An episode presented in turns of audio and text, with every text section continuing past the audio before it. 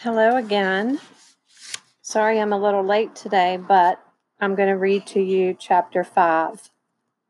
His eyes snapped open, hammered open, and there were these things about himself that he knew instantly. he was unbelievably thirsty. His mouth was dry and tasted foul and sticky. His lips were cracked and felt as if they were bleeding, and if he did not drink some water soon, he felt that he would wither up and die. Lots of water, all the water he could find. He knew the thirst and felt the burn on his face. It was mid afternoon, and the sun had come over him and cooked him while he slept, and his face was on fire, would blister, would peel, which did not help the thirst, made it much worse.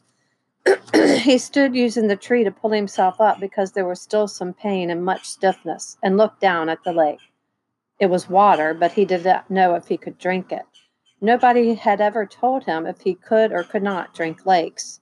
There was also the thought of the pilot down in the blue with the plane strapped in the body. Awful, he thought. But the lake was blue and wet looking, and his mouth and throat raged with the thirst, and he did not know where there might be another form of water he could drink. Besides, he had probably swallowed a ton of it while he was swimming out of the plane and getting to shore. In the movies, they always showed the hero finding a clear spring with pure, sweet water to drink. But in the movies, they didn't have plane wrecks and swollen foreheads and aching bodies and thirst that tore at the hero until he couldn't think. Brian took small steps down to the bank of the lake. Along the edge, there were thick grasses, and the water looked a little murky, and there were small things swimming in the water, small bugs but there was a log extending about 20 feet out into the water of the lake. A beaver drop from some time before, with old limbs sticking up almost like handles. He balanced on the log, holding himself up with the limbs, and teetered out past the weeds and murky water.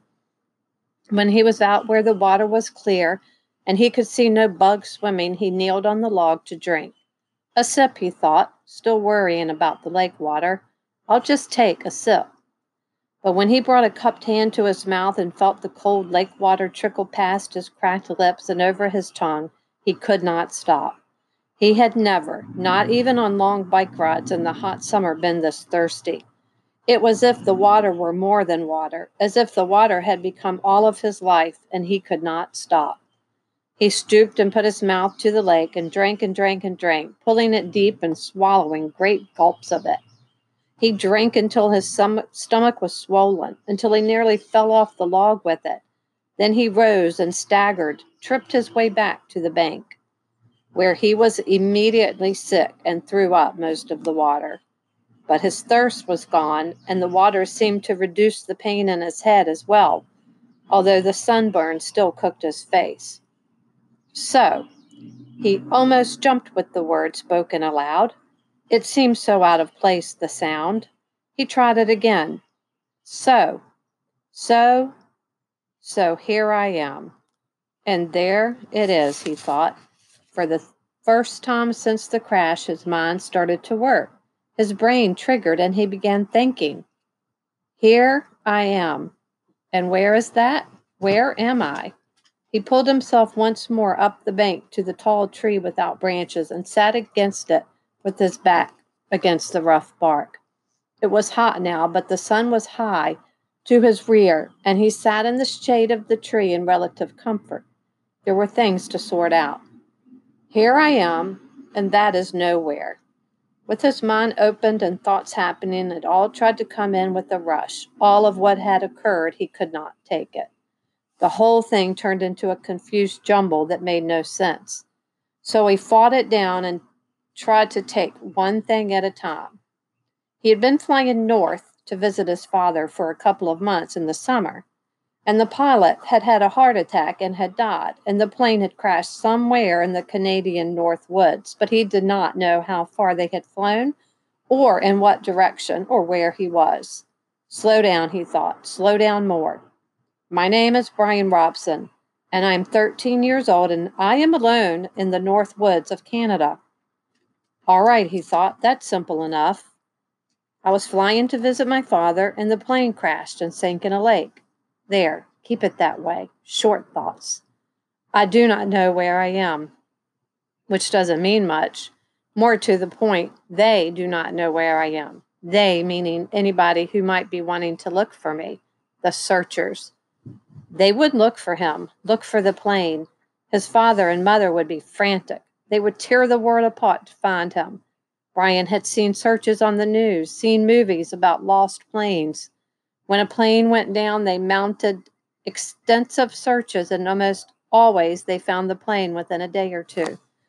Pilots all filed flight plans, a detailed plan for where and when they were going to fly, with all the courses explained.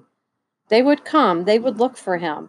The searchers would get government planes and cover both sides of the flight plan filed by the pilot and search until they found them.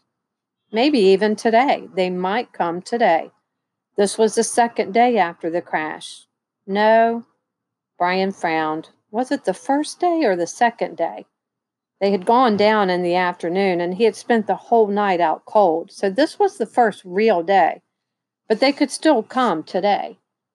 They would have started the search immediately when Brian's plane did not arrive. Yeah, they would probably come today. Probably come in here with amphibious planes, small bush planes with floats that could land right here on the lake and pick him up and take him home. Which home? The father home or the mother home? He stopped the thinking. It didn't matter. Either on to his dad or back to his mother. Either way, he would probably be home by late night or early morning home where he could sit down and eat a large, cheesy, juicy burger with tomatoes and double fries with ketchup and a thick chocolate shake. And there came hunger. Brian rubbed his stomach. The hunger had been there, but something else fear, pain had held it down. Now, with the thought of the burger, the emptiness roared inside him. He could not believe the hunger. He had never felt it this way.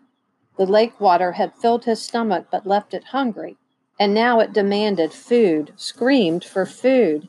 And there was, he thought, absolutely nothing to eat. Nothing. What did they do in the movies when they got stranded like this?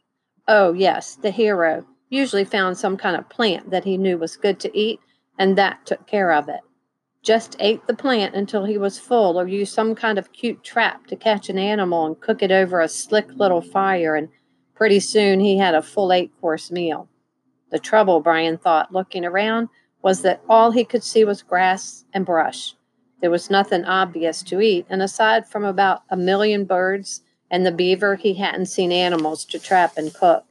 And even if he got one somehow, he didn't have any matches, so he couldn't have a fire. Nothing. It kept coming back to that. He had nothing. Well, almost nothing. As a matter of fact, he thought, I don't know what I've got or haven't got. Maybe I should try and figure out just how I stand. It will give me something to do, keep me from thinking of food until they come to find me. Brian had once had an English teacher, a guy named per, Perpich, who was always talking about being positive, thinking positive, staying on top of things. That's how he had put it. Stay positive and stay on top of things. Brian thought of him now, wondered how to stay positive and stay on top of things. All his teacher would say is that I have to get motivated. He was always telling kids to get motivated. Brian changed position, so he was sitting on his knees. He reached into his pockets and took out everything he had and laid it on the grass in front of him. It was pitiful enough, a quarter, three dimes, a nickel, and two pennies, a fingernail clipper, a billfold with a $20 bill in case you get stranded at the airport in some small town and have to buy food, his mother had said, and some odd pieces of paper. And on his belt, somehow still there, the hatchet his mother had given him. He had forgotten it and now reached around and took it out and put it in the grass. There was a touch of rust almost forming on the cutting edge of the blade, and he rubbed it off with his thumb. That was it. He frowned. No, wait. If he was going to play the game, might as well play it right. His teacher would tell him to quit messing around, get motivated, look at all of it, Robeson. He had on a pair of good tennis shoes, now almost dry, and socks, and jeans and underwear. And a thin leather belt and a t shirt with a windbreaker so torn it hung on him in tatters, and a watch. He had a digital, digital watch still on his wrist, but it was broken from the crash, the little screen blank. And he took it off and almost threw it away, but stopped the hand motion and laid the watch on the grass with the rest of it. There. That was it. No, wait, one other thing. Those were all the things he had, but he also had himself. His teacher used to drum that into them. You are your most valuable asset. Don't forget that. You are the best thing you have.